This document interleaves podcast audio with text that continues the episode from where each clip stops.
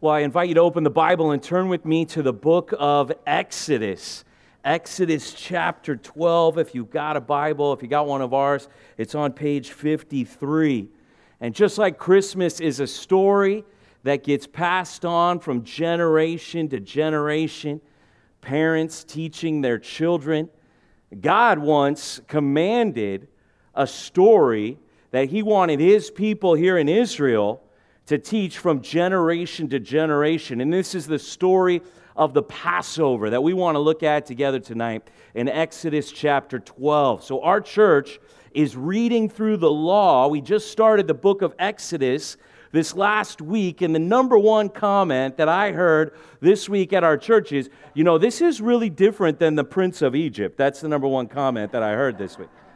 If you don't know what that is, the Prince of Egypt is an animated movie uh, about Moses and the Exodus from 1998. Maybe you've even seen the Ten Commandments with Charlton Heston, if you know that classic. And people were very disappointed reading through Exodus this week. Like, why doesn't he have a chariot race with his brother Pharaoh at some point in here? Like, it was like people were like, I think Exodus has it wrong because that's not how I saw it in The Prince of Egypt, you know. Um, so I don't know how familiar you are with the story of Exodus, but you could read it very simply from the original source material. It's basically 15 chapters about how God takes his people who are slaves in Egypt and how he sends Mo- Moses to tell Pharaoh, Let my people go. And God does deliver his people. But within that story, God writes a story.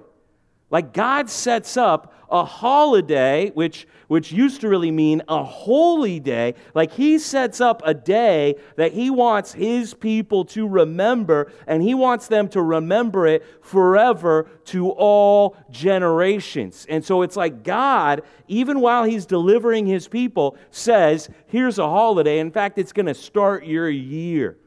And I want us to look at this together in Exodus chapter 12 and we're going to fill out here the Passover checklist. If you're taking notes, if you've got a pen there, what are the things that God commands them to do as a part of this Passover, which is really going to become this holy day in their calendar and is going to kick off a week long feast that the nation of Israel is going to have uh, forever, basically, after God commands it to be here in Exodus 12. So we're going to see three things, a lot of details here that you need to happen. I don't know if you've uh, celebrated the Passover before, if you come from a Jewish background, if you've just heard about it, but we're going to get into the source because this is something that God wanted his people to do in Israel from generation to generation. In fact, he says one of the reasons he establishes this tradition is so that they would be able to tell the story to their kids.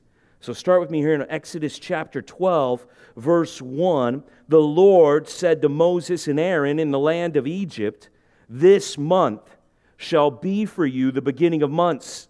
It shall be the first month of the year for you. Tell all the congregation of Israel that on the tenth day of this month, every man shall take a lamb according to their father's houses, a lamb for a household. So God clearly is establishing a new beginning. He says, right now, this time, it's going to be the first month of the year. And on the 10th day of the first month, everybody, point number one here, everybody needs a lamb. That's going to be a key part of the Passover celebration. Okay, so everybody's getting a pet, basically, is what he's saying here. Every household, eh, on the 10th day, you're going to go get a lamb, and he's got some specifics here about the lamb. He says in verse 4 If the household is too small for a lamb, then he and his nearest neighbor shall take according to the number of persons. According to what each can eat, you shall make your count for the lamb. So if you need to go in with your neighbors to get the lamb, there's an accommodation for that. Verse 5, we're not just talking about any lamb here. Your lamb shall be without blemish. A male, a year old, you may take it from the sheep or, the go- or from the goats, and you shall keep it until the 14th day of this month. So, uh, so let's just get that part down there. This lamb is going to be without blemish. Key feature of the lamb a male, a year old, but you can't be Uh, you can't be given your, your uh, lame lamb or your blind lamb or, or any kind of lamb with any kind of defect. It's got to be a lamb without blemish. Now, I want you to recall to mind right now. Uh, let's do some word association with the idea of lamb, all right? I'm thinking white, soft, cuddly kind of a looking animal here. Cute looking animal. So if, it, if this animal lives in your house from the 10th of the month to the 14th of the month, what's happening over those four days, right? Uh, there's some emotional attachment that's taking place, right? I'm sure in their culture they were a lot more used to lambs uh, being around than we are today. But what you can see is happening here is there would be a bond between this animal and the family there, especially who would really get attached to the lamb would be the kids. So here's God commanding a celebration, and you can tell that he's got the kids in mind. He, and kids love animals. So what he's doing here is genius. Let's get these kids attached to the lamb from the 10th day to the 14th day. And then it says in verse 6 You shall keep it until the 14th day of this month, when the whole assembly of the congregation of Israel shall kill their lambs at twilight. All right? So it gets killed at twilight on the 14th day of the first month. That's what happens to the lamb. So the story takes a dark turn there. Uh, so far, it seemed like a nice holiday. Everybody gets a pet. How nice, wonderful. Well, then there comes a moment when all, all together the nation of Israel slaughter these lambs. Uh, that, that was what it was building towards. Um, now, the, the second key thing we're going to need here is in verse 7. It says, Then they shall take some of the blood. That's what's going to happen when they kill their lambs at twilight. There's going to be blood that we're going to put on the two doorposts and the lintel of the houses in which they eat it. So, the first thing we're going to need is a lamb. It's got to be without blemish, and we're going to kill it at this certain time, everybody all together on the 14th day of the first month. Number two, now what we, we have to do something with the blood of the lamb. Okay, now we're going to get some specific instructions of what we're supposed to do with this blood. So, so think about how this is playing out. Now the kids, they've, they've gotten cuddly with the lamb, they've named the lamb, they've loved the lamb, and they've cleaned up after the lamb, or maybe dad ends up doing some of that, right? And, and then now we see the lamb killed, and we see the blood of the lamb being spilt. And it's clear they had a basin to collect this blood as it was being spilt when they killed the lamb. And they were supposed to take this blood and they're supposed to put it on the door. That, that, they're supposed to put it on the two sides of the door and then the top of the doorway, the door frame. So uh, there, there were now actually, I mean, that's a lot of blood when you think about it. If you think about, you know, kind of putting blood over the door frame of your house, this has become a very graphic experience now for, for everybody in the family to behold this.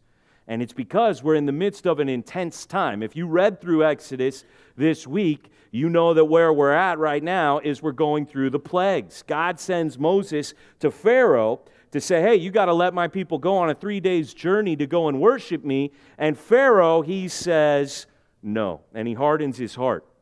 And so Moses begins to do these miracles, these signs that show the wonders and the power of God. And they start small, and there's 10 of them. And over the course of these plagues, they get bigger and bigger and more impressive, and they're affecting everything there in Egypt. But Pharaoh continues to remain hard hearted. And eventually, look at verse 12 here. This is Exodus 12, verse 12. Here's what God's saying He's going to do now as the 10th plague. And now we've actually reached an act of judgment upon Egypt. It says, For I will pass through the land of Egypt that night, and I will strike all the firstborn in the land of Egypt, both man and beast. And on all the gods of Egypt I will execute judgments. I am the Lord. And the blood shall be a sign for you on the houses where you are. And when I see the blood, I will pass over you. And no plague will befall you to destroy you when I strike the land of Egypt. So God is promising And he had Moses already go and deliver this to, news to Pharaoh, but Pharaoh rejected him. God is saying there is going to be a judgment that's going to sweep across the entire land of Egypt, both to the Egyptians and the Israelites.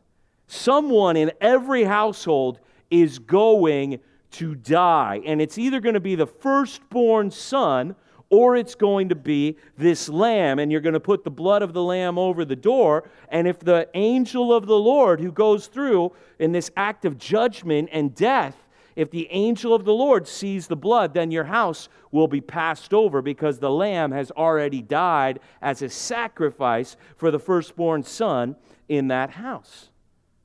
Okay, now we know if you've been reading through Genesis and Exodus with us, the firstborn son I mean, that was a big deal at this time. Like the firstborn son received the blessing, received the inheritance. Like that's pretty much what a big part of life was at this time on planet Earth was you passing on life to your firstborn son who will carry it on to the next generation. Like that basically was the purpose of life. So to go after the firstborn son in every household is to strike right at the heart of that family, right at their identity. Now, my dad, he did pass this story of the Passover on down to me, and he would read this. Uh, he would read that, that Read and Grow picture Bible. He would read that to us over and over. And this story really bothered me because I was the firstborn son. All right? And so I felt this one. Any, any other firstborn sons out there? Anybody else with me on this one?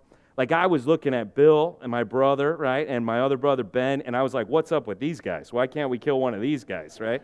I mean, why does it have to be me here? Right? The firstborn son. Like that always, like this is a dark story. We just went from cute kids singing here to now talking about God in his judgment murdering the firstborn sons out of an act of judgment on all the families of the land. But then God is also providing a sacrifice of the lamb where that lamb, if that blood is shed, then that judgment will not be experienced and it can be passed over. Like, this is an intense story, what's happening here. And it's a story meant to engage everyone. The parents are now engaged because of their love for their firstborn. The children are now engaged because of the death of this lamb. Like everyone in Egypt is feeling the judgment of God.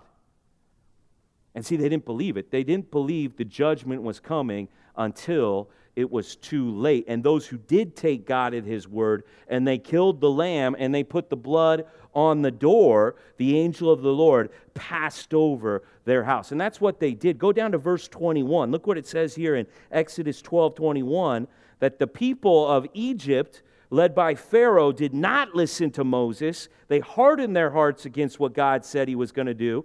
But and the people of Israel did listen to Moses. Moses called all the elders of Israel and said to them, Go and select lambs for yourselves according to your clans, and kill the Passover lamb.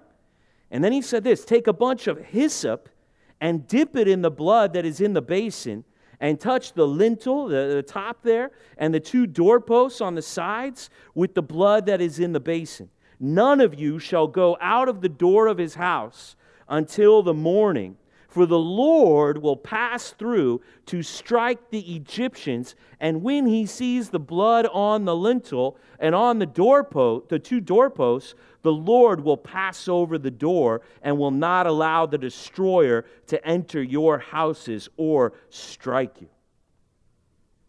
And then it says, You shall observe this rite as a statute for you and for your sons forever and ever. So, this is a story that God wanted to impress upon the minds of his people, not just at one time, but for all time.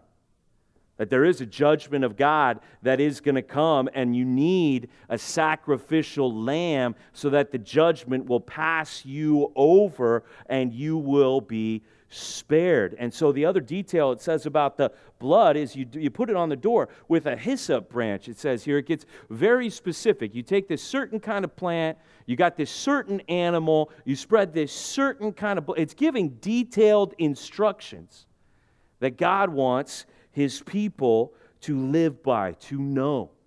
And he's saying, you got to kill this animal and spread the blood on the door uh, so the angel of the Lord will pass you over. And what a night that must have been.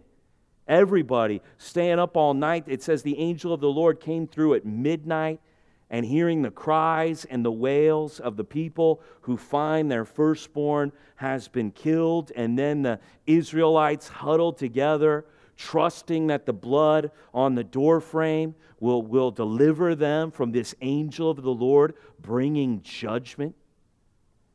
I mean, this was meant to be recreated every year on the 14th day of the first month so that what God did there in Egypt would never be forgotten by his people.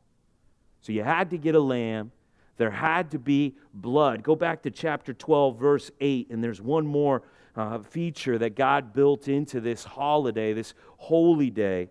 It says here in verse 8, they shall eat the flesh that night roasted on the fire. With unleavened bread and bitter herbs they shall eat it.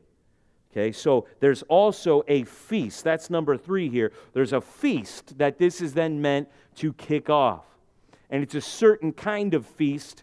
The way they ate it that night was like they were expecting that after God brought that judgment on the land, and this is how God works God, through the warning of judgment, He always brings salvation.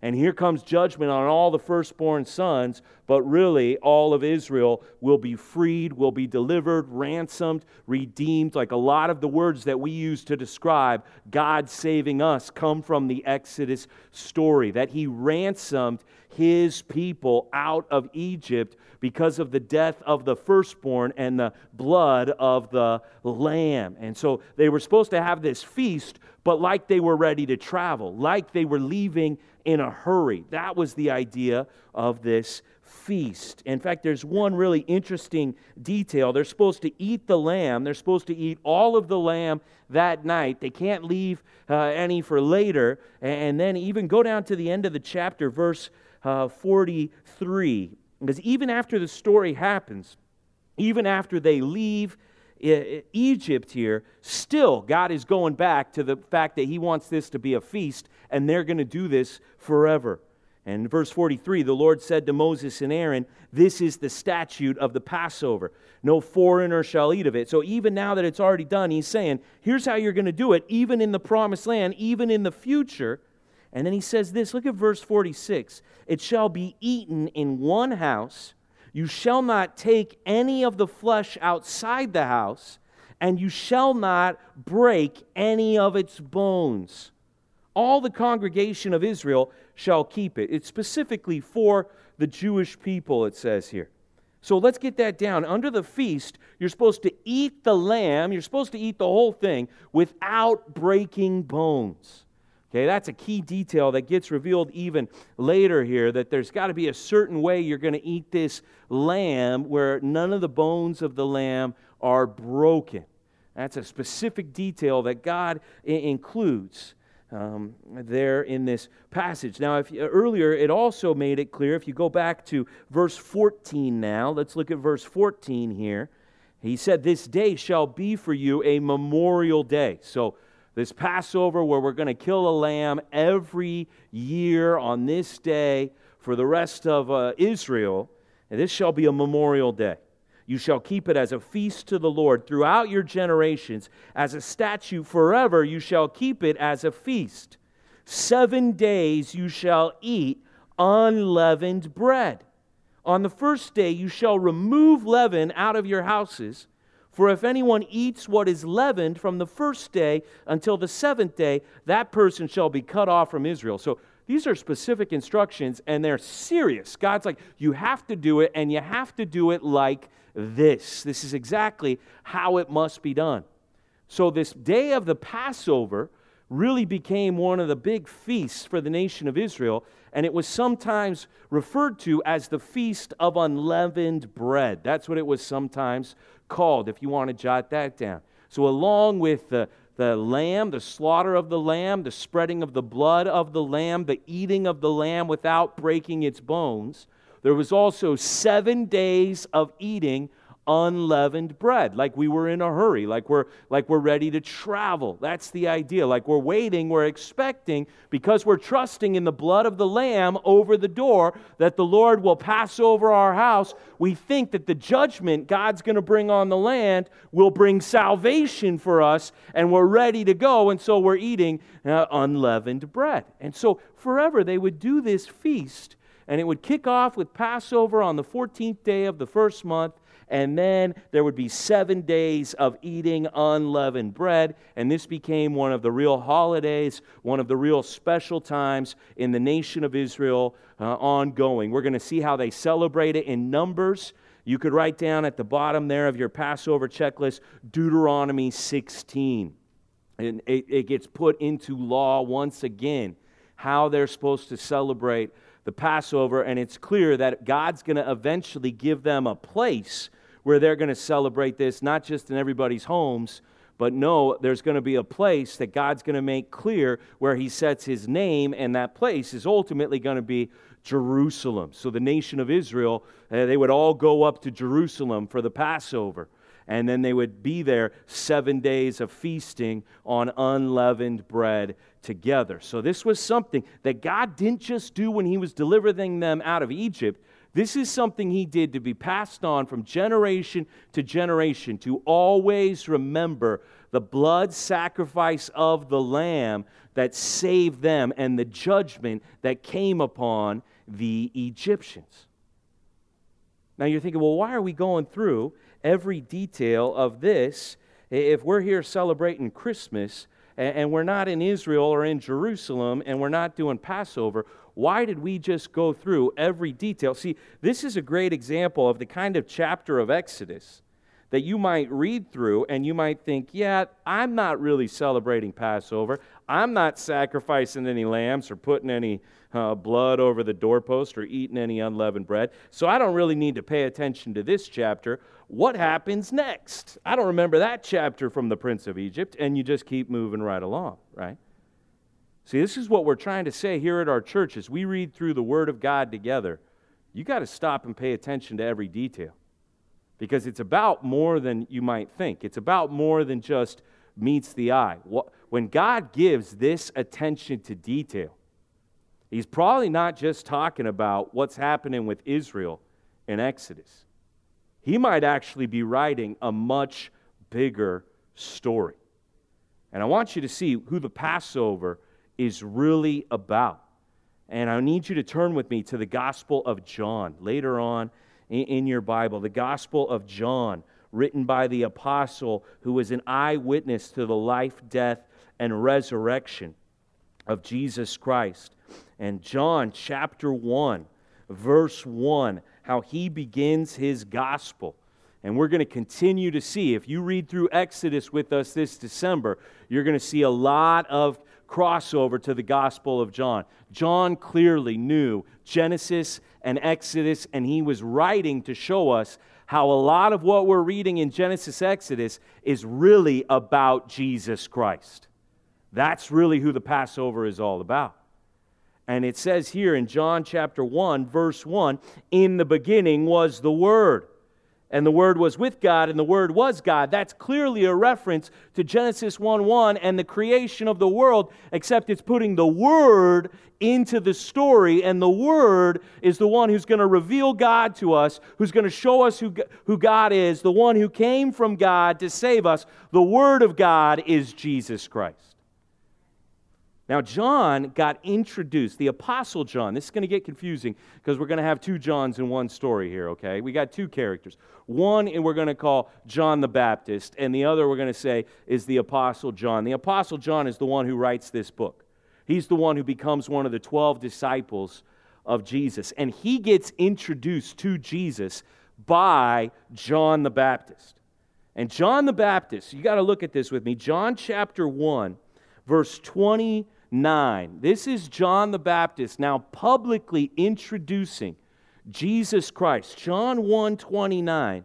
The next day, he saw Jesus coming toward him and said, Now, John the Baptist, he's known Jesus. They're related. He knows who he is. He also knows he baptized him, and he, and he knows that a dove descended on him, which was the Holy Spirit, and a voice said from heaven, This is my Son, with whom I'm well pleased. John the Baptist, he knows who Jesus is. And he says, Behold, the Lamb of God who takes away the sin of the world. John the Baptist wants to introduce Jesus as the Lamb. And the lamb, these sacrifices, as we keep reading through the law, this is kind of the first time we kind of we kind of see this. We saw it a little bit with Abraham and his son Isaac, how there was supposed to be a sacrifice.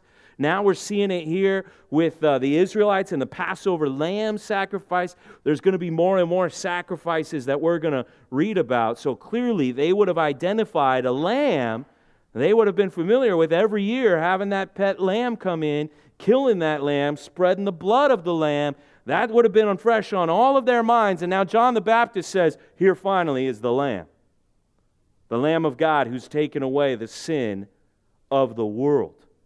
That's how John the Baptist introduces Jesus Christ, that we are supposed to see Jesus as the fulfillment of the Passover lamb. That's Exodus 12 is not a story for the people of Israel to have a holiday for the rest of their lives. It's a prophecy of Jesus Christ. So what we want to do is go back through our Passover checklist and we want to see if Jesus Christ fulfills all that's involved in the Passover feast. So go with me to John chapter 19 and let's get here to the end of the life of Jesus Christ. He has now, uh, he has now had the Last Supper with his disciples. He's been betrayed, arrested, falsely accused, and tried. And now the Jewish leaders are bringing him to Pilate here in John chapter 19. And, and Pilate is flogging Jesus, he's beating Jesus. And uh, it, it, it, it really, the story has been going, it's been building up here. And the Jews, when they bring him before Pilate, they stay outside of where Pilate is because the Jews don't want to go into Pilate because then they'll be unclean for going into his presence. So Pilate has to keep coming out to talk to the Jews. And look at the kinds of things that Pilate says to the Jewish leaders here. Uh, look at uh, this is chapter 19, verse 4. Chapter 19, verse 4.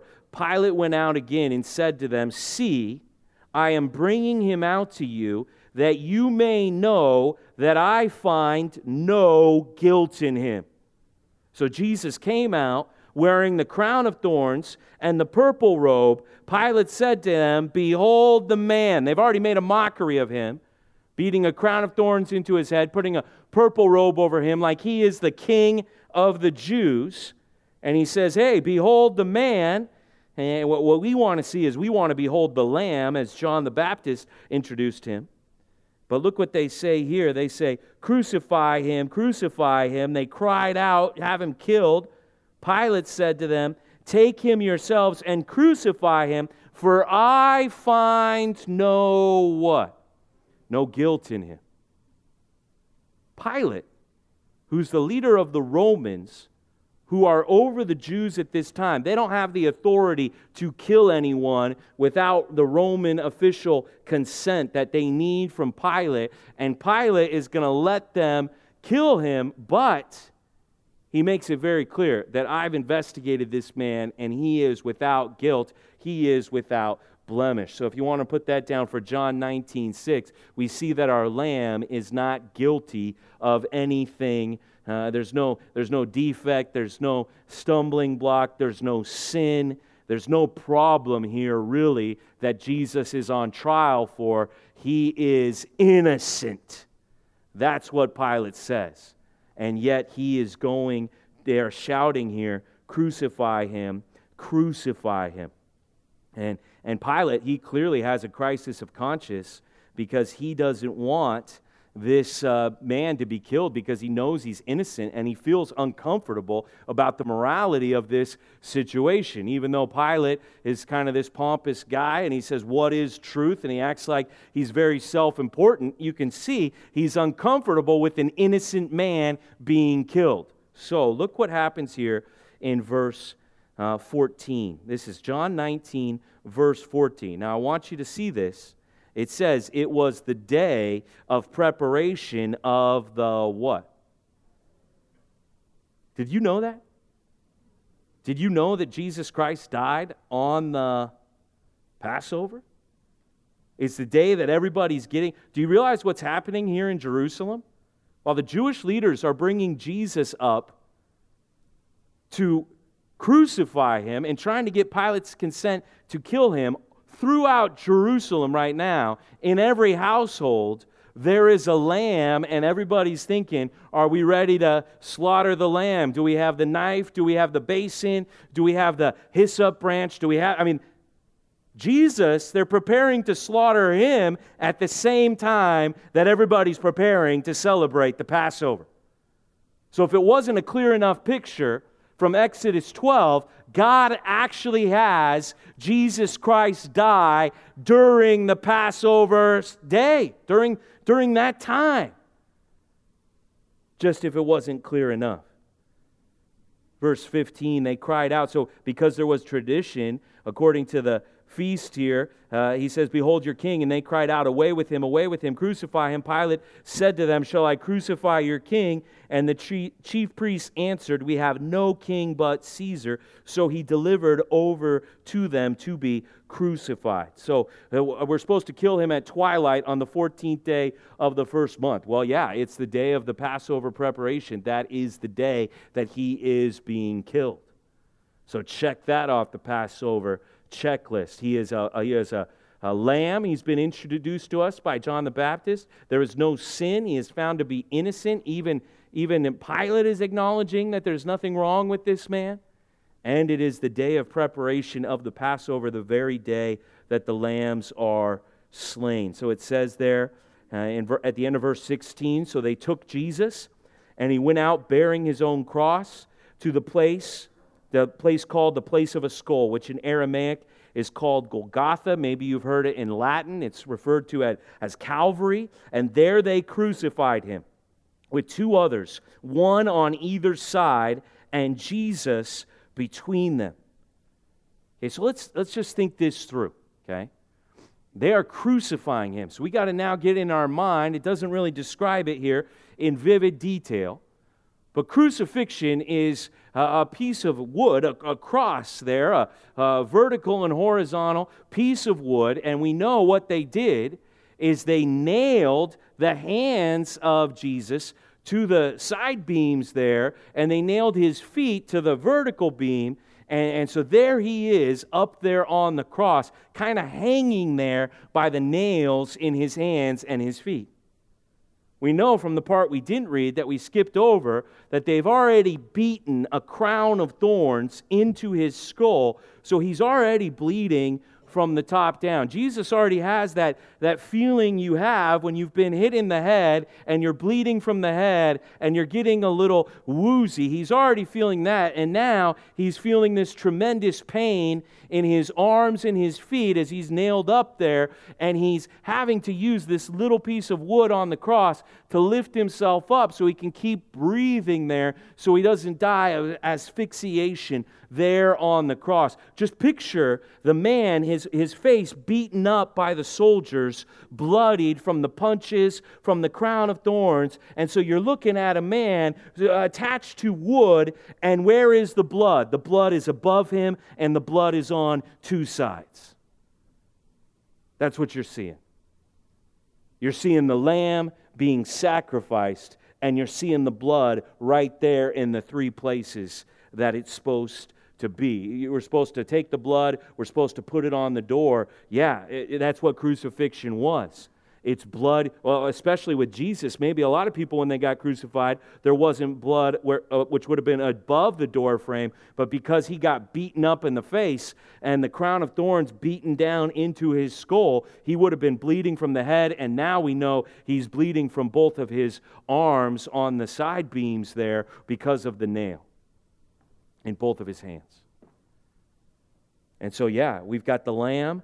He's without blemish. It's actually the day that he should be killed.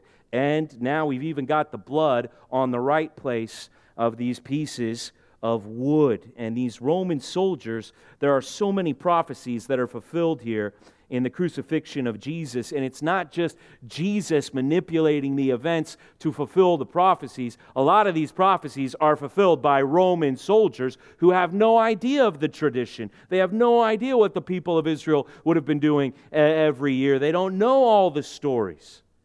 And yet they're walking right into the story themselves and fulfilling it.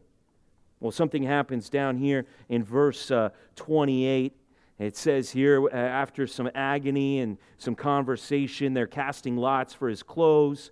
He looks at John. So, John, the apostle who writes this as an eyewitness, he was close enough to this happening that he could hear Jesus speaking from the cross. And Jesus told John to take care of his mother Mary. And he looked at Mary and he said that John was now her son to take care of her. At this time, we don't think any of the physical brothers of Jesus believed in him before his crucifixion and his resurrection. So he wanted the apostle John, that's how close he was to this guy. He wanted John to look out for his mom. And so here it is Mary the one who gave birth to him, now watching her son die. And she's close enough to hear her son say to her, Hey, this guy, John, he's now going to take care of you. And then it comes to this in verse 28 after this, Jesus, knowing that all was now finished, said to fulfill the scriptures. So here is something that Jesus does do intentionally. He says, I thirst and a jar full of sour wine stood there. So they put a sponge full of the sour wine on a hyssop branch and held it to his mouth. When Jesus had received the sour wine, he said Tetelestai, It is finished, it is done, it's paid in full. And he bowed his head and gave up his spirit. Now, there, because of our Passover checklist, there might be a detail that jumped off the page to you there when they brought him some sour wine because he said, I thirst, what kind of a branch did they bring the wine up? Well, let's check that one off the list. We brought a hyssop branch up. And if we're trying to give him some wine from the hyssop branch, well, you can just imagine that as Jesus tries to somehow lean forward to take this drink, the blood from his head must be flowing right on to the hyssop branch, the very blood of the Lamb. The hyssop branch, we meet it there in Exodus 12. It's going to show up and it's going to be this symbol of cleansing throughout the law, even into the prophets and the writings. This hyssop branch is a kind of branch they're going to use for a lot of kinds of cleansings, and here it is now, right there, touching the lips of Jesus Christ, the Passover lamb, while the blood is flowing down. And so he gave up his spirit, and that's the moment that Jesus Christ sacrificed himself and willingly died. Even though he was innocent, without blemish, he died at the right time, on the right day, as a sacrifice. Now, look what it says in verse 31. It goes right back to the fact that, hey, it's Passover time. Hey, it's the day everybody's getting ready here. It's the day of preparation. And also, hey, so that the bodies would not remain on the cross on the Sabbath, for that Sabbath was a high day, it was a, was a holy day here. We're getting into the Feast of Unleavened Bread. We're, we're getting into the Passover here. Hey, it's all happening. And so, because of this, because of the day it is there on the calendar, the Jews asked Pilate that their legs might be broken and that they might be taken away. See, now what this is meant, crucifixion was meant to prolong the agony of death. That's what the point of crucifixion was how much can a human being suffer before they die? And so, what you would be doing is you'd be using your legs to lift you up. And remember, Jesus, he got, he got his back just whipped right open, just the flesh ripped off of his back. And so here he is now using his legs to lift him up because otherwise you just kind of sink there when you're hanging by the nails in your hands. And so you got to push yourself up to keep breathing. And every time he has to push himself up to keep breathing, his exposed flesh on his back, where there's no skin now, it's just rubbing up against the wood here of the cross. And so the idea is hey, we can't prolong this. We can't just let these guys keep suffering and then die. Let's go break their legs, because if we break their legs, then they can't lift themselves up to keep breathing, and then they'll just asphyxiate and they'll, they'll basically run out of air and die. So, breaking their legs is the way that you speed up crucifixion. So they're like, hey, we got to, hey, Passover's coming, Sabbath's coming, we got to wrap this thing up Let's go break their legs. Now, if you're reading this account in the Gospel of John from the Exodus 12 perspective, from somebody who knows every detail that needs to make the Passover, I mean, you can start to feel like you thought the death of Jesus was the end. Well, wait a minute. If we break the bones of the lamb, then it can't be the lamb that, that we're talking about in the Passover. That's the next one we got here in the, in the feast. If we're going to eat the lamb, we can't break the bones of the lamb. So if Jesus is going to fulfill the picture of the Passover lamb, his bones can't be broken. And now they're saying, hey, let's go break their bones. And look what happens here. The soldiers came and broke the legs of the first and of the other who had been crucified with him. But when they came to Jesus and saw that he was already dead, they did not break his legs. But one of the soldiers pierced his side with a spear, and at once there came out blood and water, which is some kind of miracle. And John wants you to know he saw it. He who saw it has borne witness. His testimony is true. He knows what he is telling the truth, that you also may believe. For these things took place that the scripture might be fulfilled. Not one of his bones will be broken. John says, I'm an eyewitness. And I watched it all the way to the end, and I even watched it after the end. And they came to break his legs, and they did not break his legs. And I saw the scripture of the Passover lamb fulfilled right in front of my eyes. That's what John wants you to know. John is trying to tell you the story. John the Apostle he is trying to write to you the story so you would believe in Jesus Christ that John the Baptist introduced to him. He heard John the Baptist tell him, Behold the Lamb. Look at this one. This is guy, he's from God. He's going to take away all of our sins. And John is writing here. He's trying to make sure that his details match the details in Exodus so that you can really see he is the Passover lamb sacrificed so that everybody who trusts in this lamb and his blood, everyone who believes in him, will be passed over on the day of judgment. And their sins will be covered by the perfect, spotless sacrifice of God's lamb that he offered. See, this is the amazing plot twist of all time. For people like me who grew up thinking, well, that's especially harsh that they would go and kill the firstborn sons, for then God to kill his firstborn, his one and only son on the cross as a sacrifice so that you don't have to experience judgment for sin. And John's not the only one trying to tell us, hey, the Passover is all about Jesus. Turn with me to 1 Corinthians chapter 5. You got to see this passage. Here in 1 Corinthians 5, they're talking about how uh, a sin has swept into their church. A sin that's very prevalent in our day. Uh, the sin here they're concerned about is sexual immorality. Uh, sex outside of marriage, and it's being allowed and tolerated. People know about it, and they're not doing anything about it in the church. And there's this reference in the middle of this intense passage about dealing with this sin in the church. You need to see 1 Corinthians 5, verses 6 to 8. 1 Corinthians 5, verses 6 to 8. These people are acting like, hey, we're so loving or we're so tolerant or we're so compassionate that we know about this sin and we're still loving this person. They're like boasting in their tolerance or their acceptance. And, and Paul, he's having nothing to do with it. He's saying, your boasting is not good. That's not okay that you're okay with that sin in the church. He says, Do you not know that a little leaven leavens the whole lump? Oh, what's this about leaven? Cleanse out the old leaven that you may be a new lump as you really are unleavened, for Christ, our Passover lamb, has been sacrificed.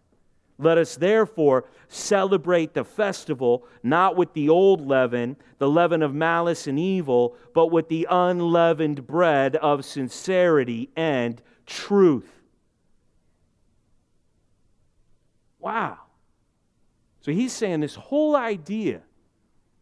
I mean, it works on multiple levels. You got to see the, the mastery of the story that God is writing. That God wants to have a holy, a holy day that his people are going to remember forever, that they're going to teach their kids from generation to generation.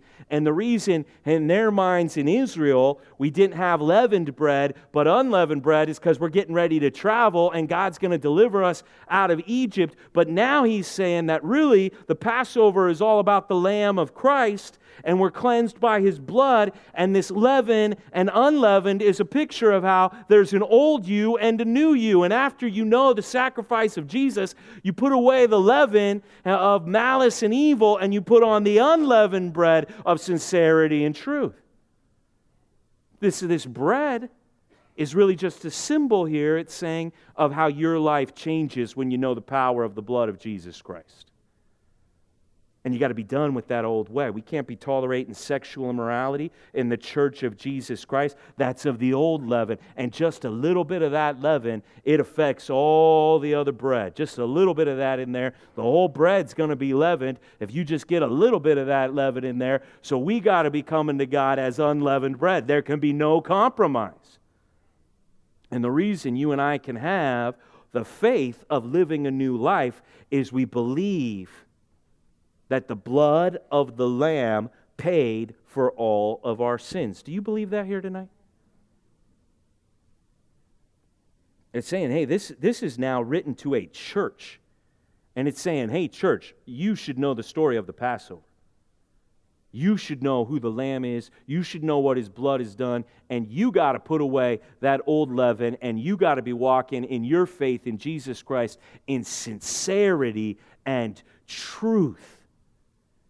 You can't be living this life where Jesus sacrificed himself. He shed his blood. He covers your sin. So on the day of judgment, you will be passed over. You can be delivered, ransomed, redeemed by the blood of the Lamb. And then you're going to keep a little bit of that sin hanging on in your life after Jesus shed his pure blood for it?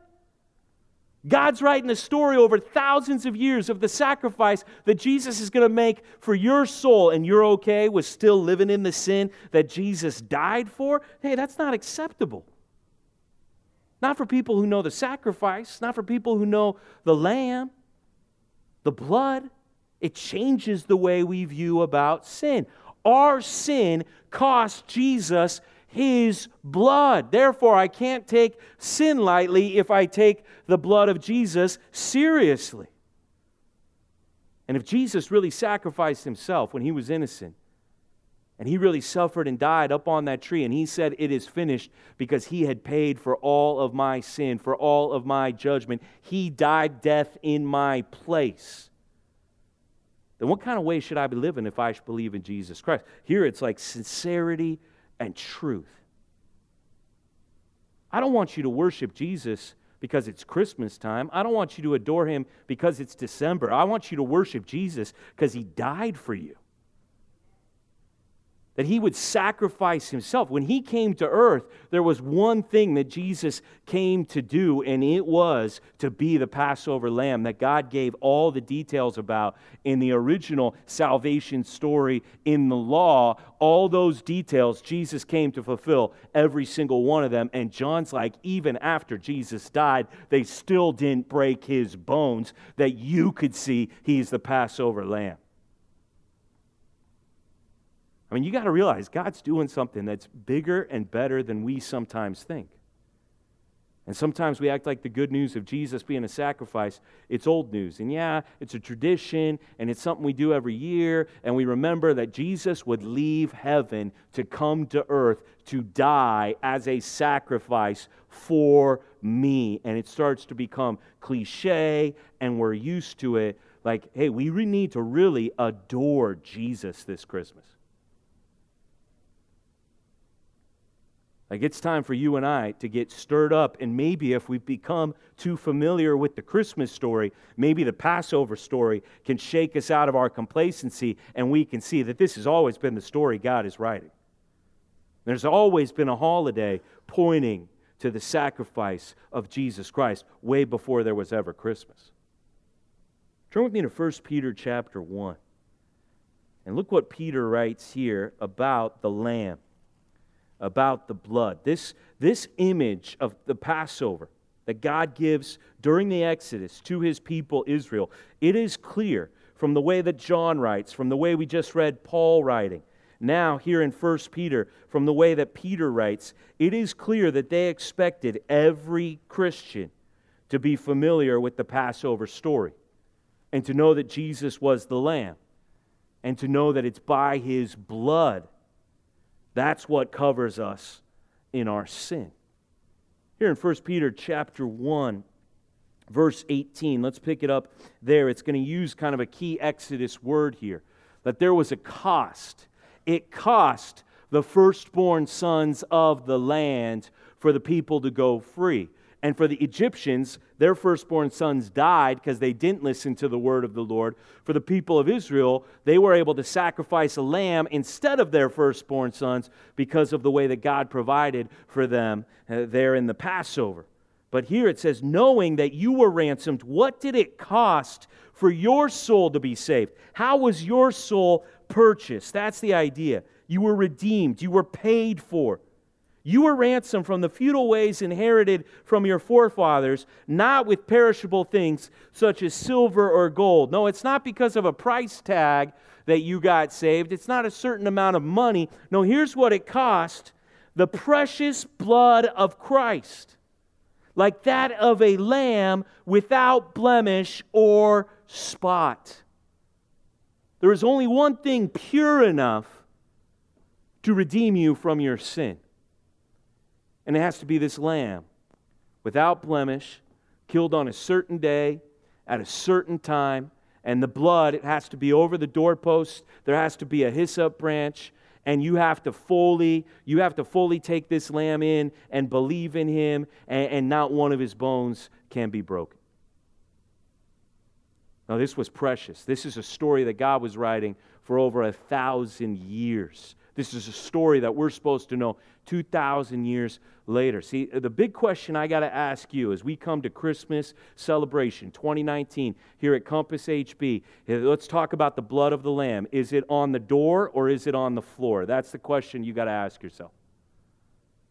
Do you see the blood of Jesus right now? Are you trusting that on the day of judgment, the day of death that is coming for every man, and after death comes judgment, do you know, because this is your hope, this is what you believe, that the blood of Jesus there on the cross, the perfect lamb that was sacrificed, do you know with 100% confidence that you are covered by the blood of Jesus Christ? Or is the blood of Jesus of such insignificance to you that you're actually stepping over the blood of Jesus? On the door to more sin.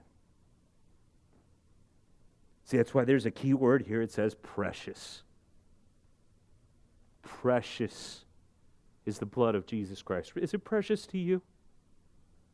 If your firstborn son was killed on the day of judgment, you watched your firstborn son die in your arms, how would you feel? What would that mean to you? If it cost your firstborn son.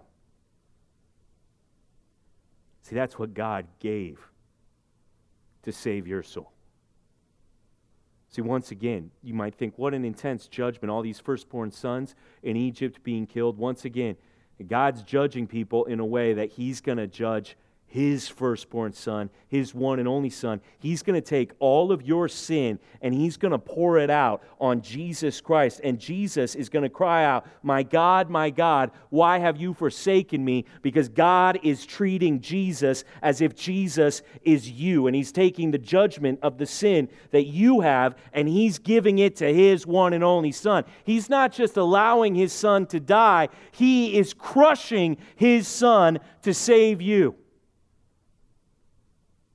Is that blood? Do you have a high view of that blood? Is it precious to you? Is it the covering? Is it your hope of being passed over on the day of judgment? Or is the blood of Jesus so insignificant to you that you can just keep on sinning without even thinking about the sacrifice of the Passover lamb? Where are you at this Christmas? When it comes to really adoring Jesus Christ, it says that his blood is precious. It says here in verse 20, he was foreknown. See, God had this plan from the very beginning. That's why he's dropping hints in Genesis, and that's why he's dropping all these specific details in Exodus. This was always plan A, was the gospel of Jesus Christ. He was foreknown before the foundation of the world, but was made manifest in the last times for the sake of you. This story that God's been writing from Exodus, then to Jerusalem, 2,000 years ago and what we think of as Christmas now so that you and I could study it together here tonight. The reason God foreknew this massive plan of salvation through the Passover lamb and the blood of Jesus was for you. God's writing this whole story so that you could be saved this Christmas.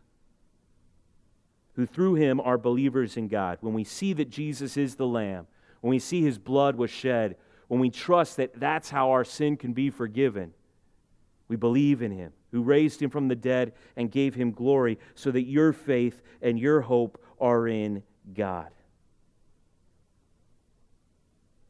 So we want to give you a moment now to think about the fact that Jesus Christ was born as a baby and he lived for 33 years, but then even on that last week, he came in, and wow, do you realize that it was very close to the time that everybody in Jerusalem was coming to the city? Everybody was finding a lamb for their household. That's the time that Jesus came into the city.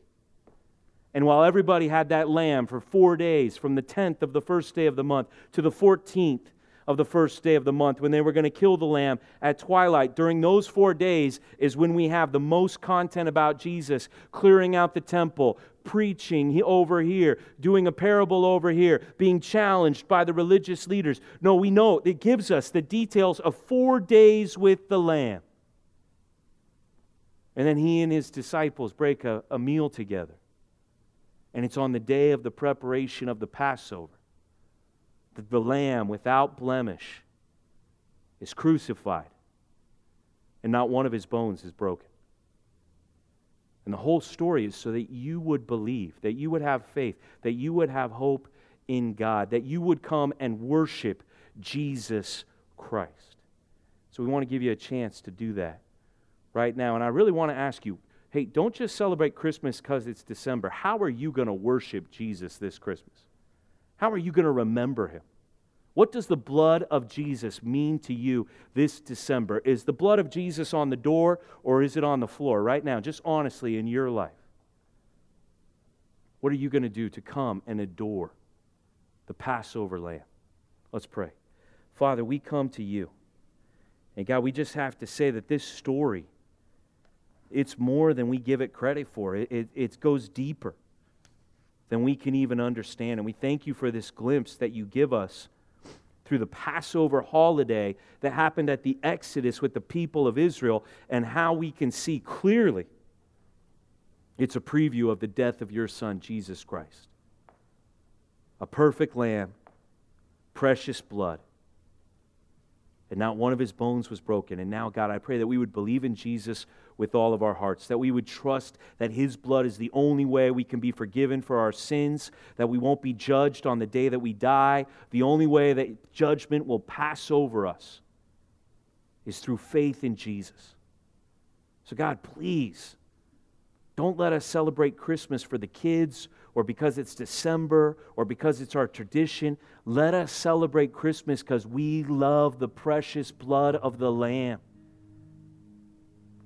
And God, I pray that we could see how much you must love us to give up your firstborn, your one and only Son, and how much Jesus Christ must love us to leave his home in heaven and come all the way down here and be born as a baby and laid in an animal feeding trough where there's no room for him in the inn. And he would do that just because he wanted to be the sacrifice for us. God, I pray that you would stir us up, that you would remind us that this is a love story. That there is someone who loved us enough that he would die in our place, that he would pay for our sin, that he would suffer our wrath that we deserve to suffer because of judgment. But you judge Jesus instead of us. Father, oh, how he loves us. So let us love Jesus Christ in the same way that he loved us as the Passover lamb who shed his precious blood. We pray this in the name, the holy name of Jesus Christ our Lord. Amen.